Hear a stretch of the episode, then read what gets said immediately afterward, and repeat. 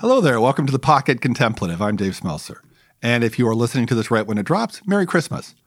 My wife Grace is in a spiritual director's training program, which has offered us lots of interesting things to talk about. And one of the things she's learned is what to me is a fresh way of understanding stages of spiritual development, why our faith or lack thereof over the years can feel so different as time passes, and why growing in such things can feel so threatening, both to us, but also to friends or family members who see us changing.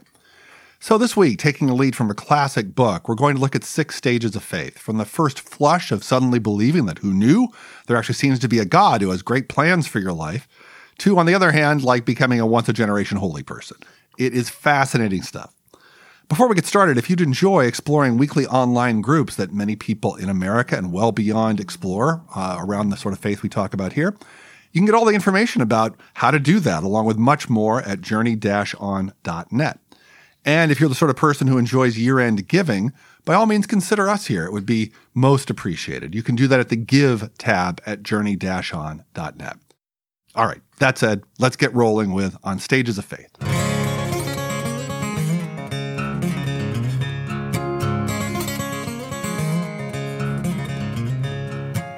I've had some small encouragements recently. I have felt more grateful and less stressed out by many aspects of my life. I attribute this to several things turning my way, but some real percentage of the encouragement I do give to whatever spiritual growth I've been experiencing. But it has seemed to me that the nature of spiritual growth is that we ultimately, by definition, can't predict where it's headed. We're going into a country we haven't yet visited. And that, of course, brings some degree of threat for ourselves, but maybe also felt by people around us. So I find myself thinking of an early memory from when I got a master's in theology. I was in my first class of a professor who was the reason I'd gone to that seminary, a surprising thinker named Daniel Fuller. He was, on the one hand, a very, very pious man. He would talk with great passion about how each year he would read the entire Bible on his knees, like pious, passionate guy. But he was also sort of a renegade thinker for all of his piety, which made him attractive to me. And on the first day of my first class with him, I remember him saying something sort of shocking to a bunch of young people who were attending a school meant to train them in deep God things. He said that his commitment was not to Jesus, which was a shocking thing to say in that setting, but his commitment was to the truth. And if the truth took him away from the things he presently held dear, he would follow the truth. Which, depending on where that search took him, we all realize that could like cost him his career. Maybe that would cost him his marriage, though his wonderful wife was a TA in his course. I got to know them both pretty well. And as I remember, she just nodded indulgently, like, yep, that's the man I married. And of course, even it could cost him what he understood to be his salvation. So that was kind of a threatening concept.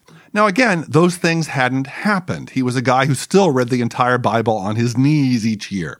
But it still made an impression because I believed him.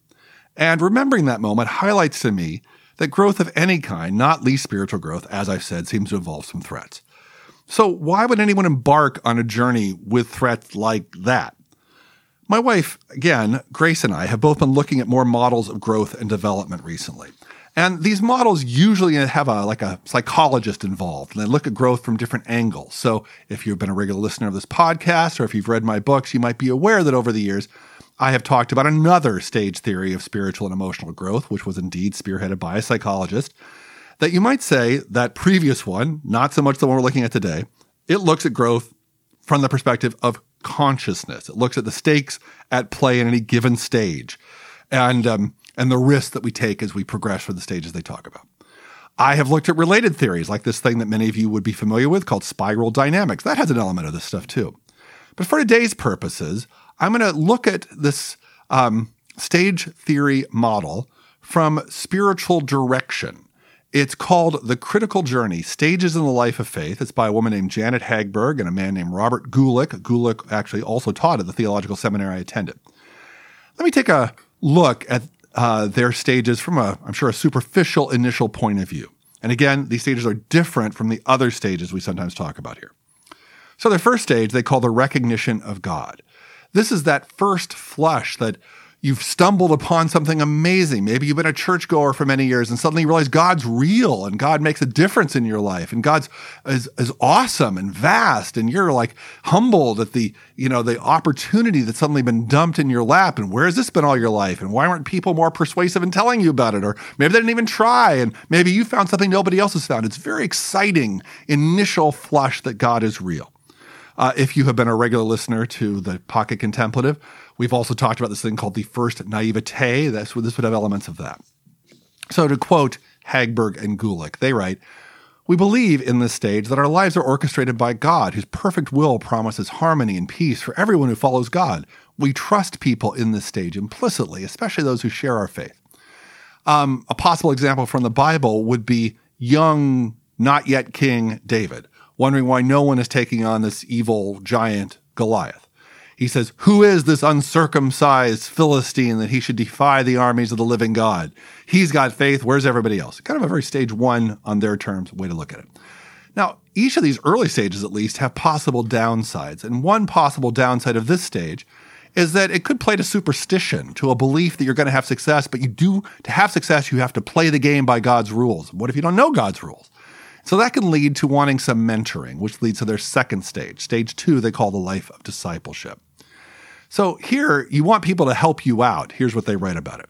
Many find the move to the second stage strongly tied with the recognition of and a desire to follow a significant leader or a belief system. We want and need to be led, taught, and discipled. We develop a good feeling that these are my kind of people. So we get a we get a group in this second stage, a group who thinks like us, who's helping us find faith together, who's teaching us the ropes, maybe led by some charismatic, dynamic person. A possible example from the Bible for this would be the role in the Old Testament that Israel plays as being the people of God. They've got a group, it's Israel, it's the people of God. I think back to a denomination I led a church in for many years who at conferences would talk about how excited they were to find what they would call their tribe, meaning people who think like them in this denomination. That would be a very second stage sort of sentiment. Now, interestingly, and this would be different than this previous stage theory I've talked about here, this second stage is not just a conservative thing. It could be any ideology.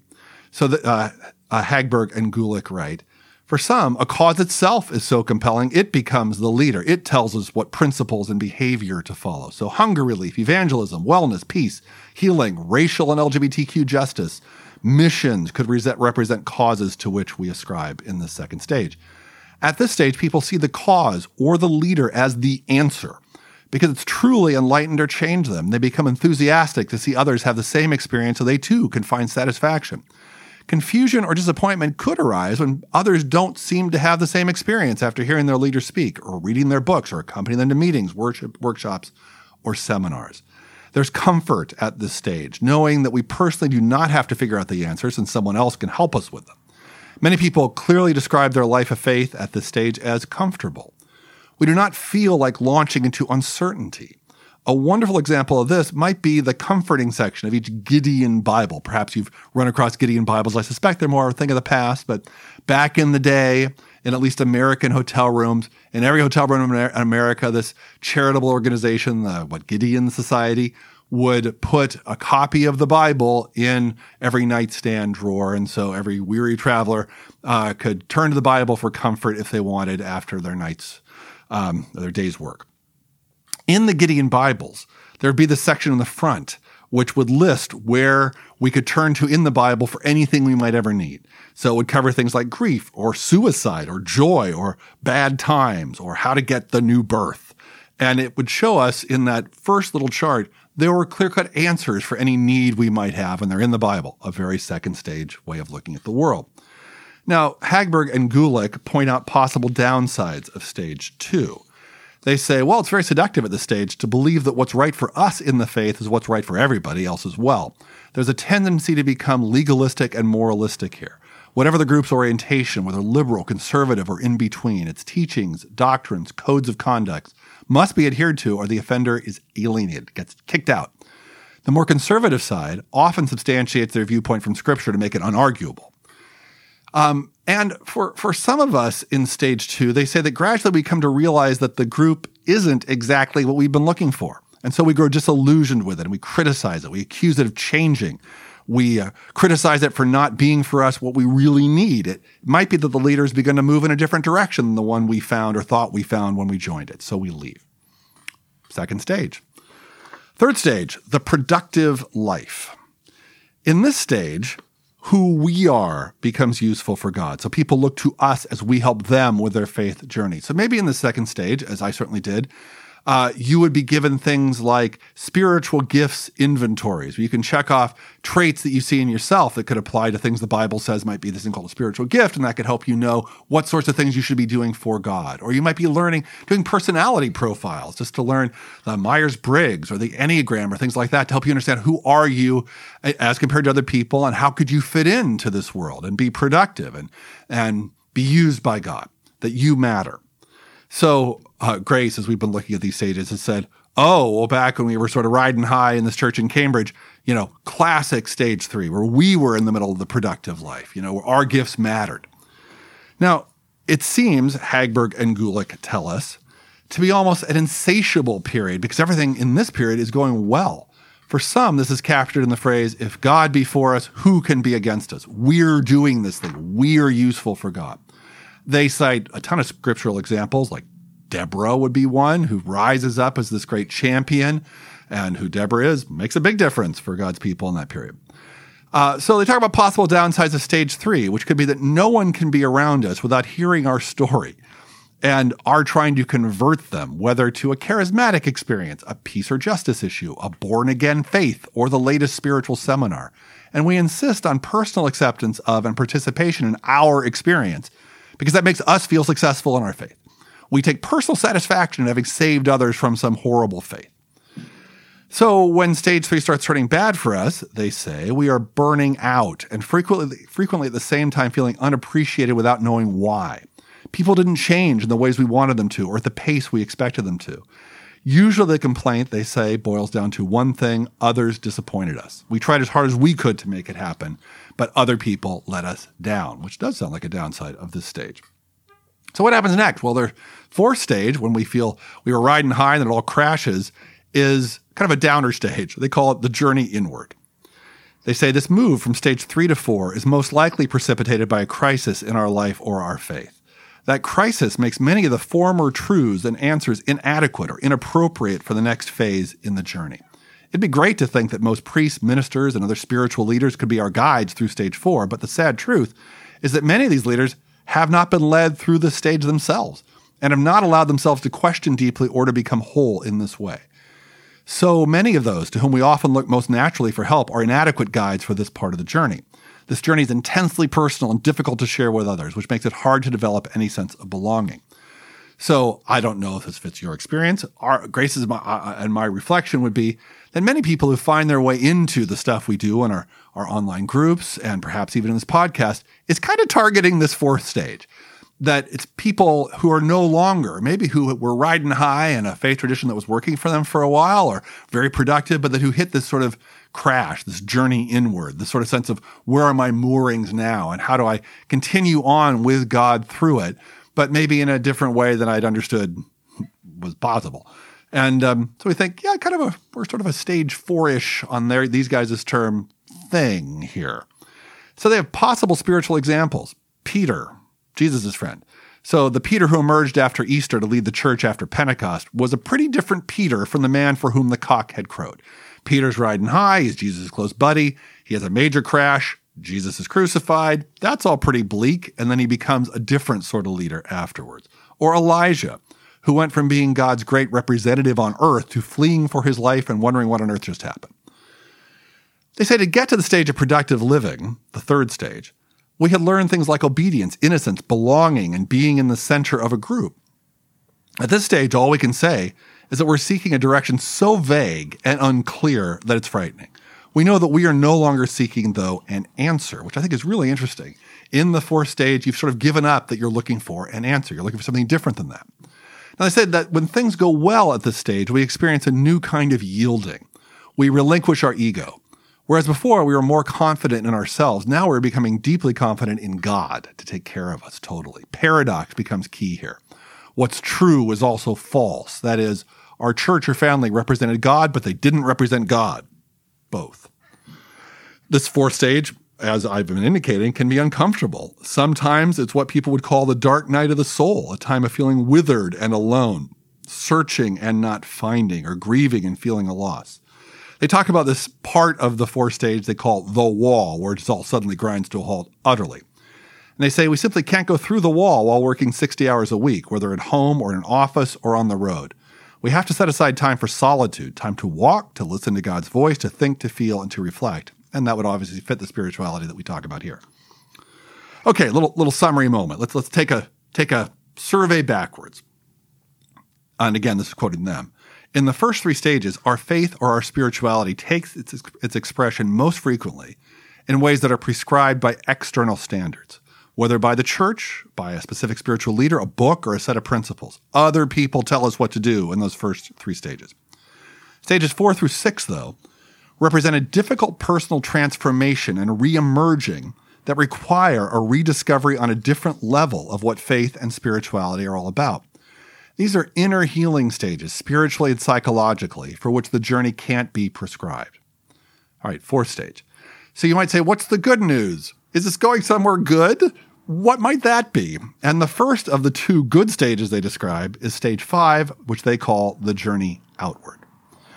They write, at stage four, we meet ourselves, discover forgiveness, and experience healing. Yet the healing process and integration has to continue.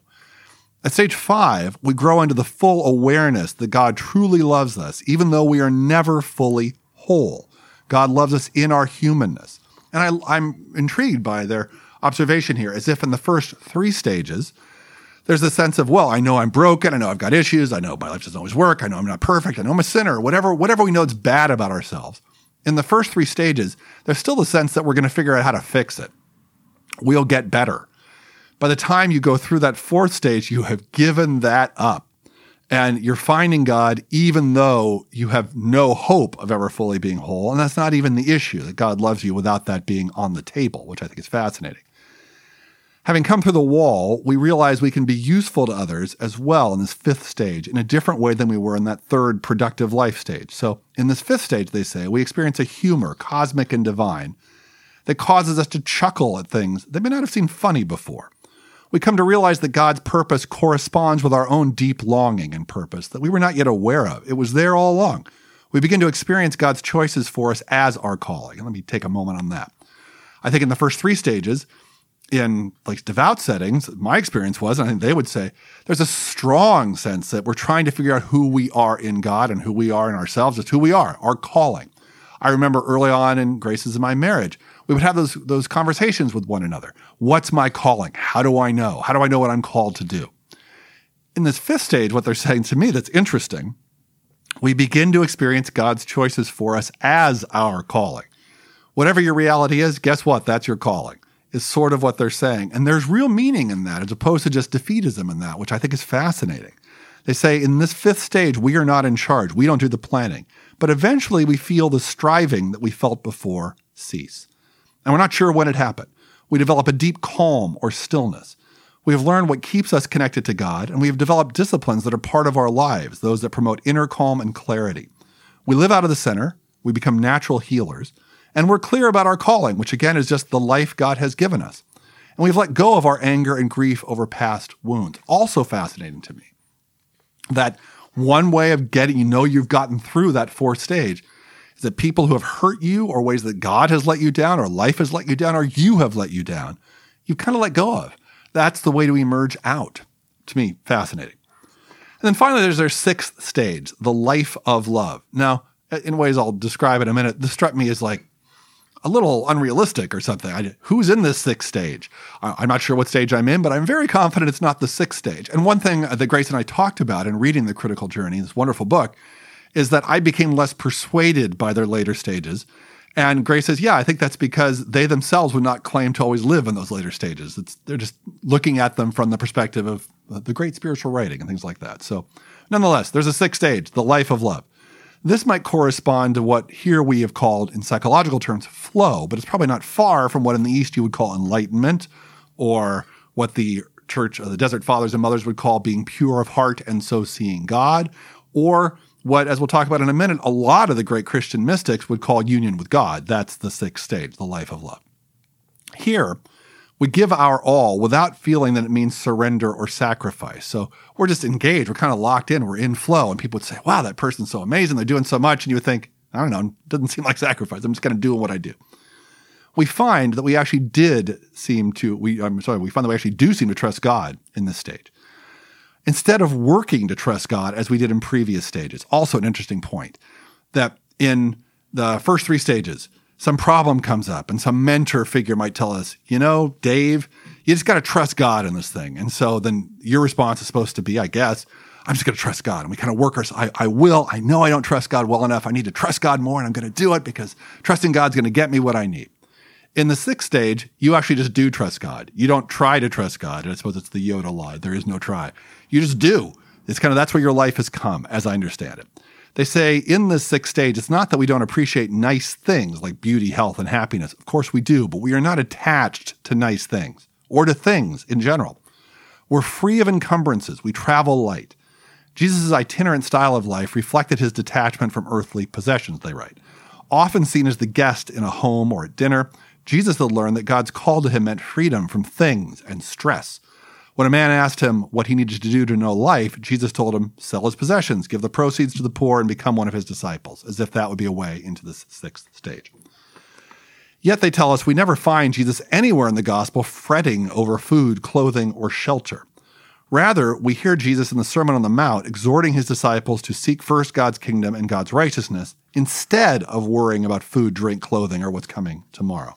Again, they would say that would take us to the sixth stage.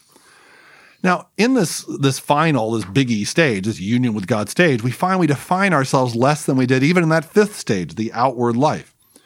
They say this stage represents not our work, our calling, our life, but instead the life we live in God. It's all about the transcendent life we live beyond ourselves. People in this stage will probably be uninterested in things like personality profiles or tests to discover their gifts. Not because they're not self reflective, but because they know themselves pretty well now and are not interested in being validated or recognized. So Hagberg's and Guelich's looks at stages five and six, again, seem a little less developed, but as we may talk about sometime soon, many, maybe most great Christian mystics from throughout the centuries, and I've read a ton of them, talk mostly about what Hagberg and Guelich are calling stage six. And it's a frustrating part of reading about these great mystics. The only thing that really seems to interest them is this sort of mystical union with God. And I can find myself asking as I read them, who actually gets that? Maybe people who are cloistered, who live all their life in prayer and don't have other responsibilities, maybe they get that. Or maybe it's not even just those people, it's those people who are also great spiritual geniuses. So, sure, if you're Bernard of Clairvaux in the 12th century, yeah, you get it. Or St. Bonaventure, who took over from St. Francis, another great spiritual genius, you get it. Or Meister Eckhart, or something else, or Teresa of Avila, or Julian of Norwich, those people might all get it. But what value is any of this for just normal people in our own era, I can wonder. And what Hagberg and Guelich helped me with here was that seeing this as just one more stage to be aware of helps it be something that perhaps we can at least do our part, kind of work our own fundamentals to at least set a context by which we can get glimpses of the sixth stage. We don't have to be the great spiritual genius, or we don't have to be the cloistered monk or none necessarily. And that helped me dial back enough to ask God what shooting for this might look like for me. Shooting for it, not arriving there, but just like what, how, how to be a little less skeptical instead of say, well, let's take my shot. And then, then that immediately seemed to suggest some practices I could get started on right away, which were not too onerous for me, and which in the early going have offered some real encouragements. Again, maybe we'll look more deeply into this soon. But let's review. Let's take a look at Hagberg and Guelich's summary of what their stages of faith offer us. So, their stage one, the recognition of God, they say humbles us. Their stage two, the life of discipleship, they say grounds us. Their stage three, the productive life, they say rewards and exalts us. Their stage four, the inward journey, they say unsettles us. And then this aspect of stage four called the wall, they say unmasks us. And then there's stage five, the journey outward, transforms us. And there's stage six, the life of love transcends us. All right, a look at six stages of faith. I hope you found them as interesting as I have. I think we're probably going to be referring back to them some as the Pocket Contemplative continues. And I thought it'd be fun just to look at it at this early stage in our conversation together. All right. Well, Happy New Year to you. And thank you so much for listening to this week's Pocket Contemplative. We will talk again here soon.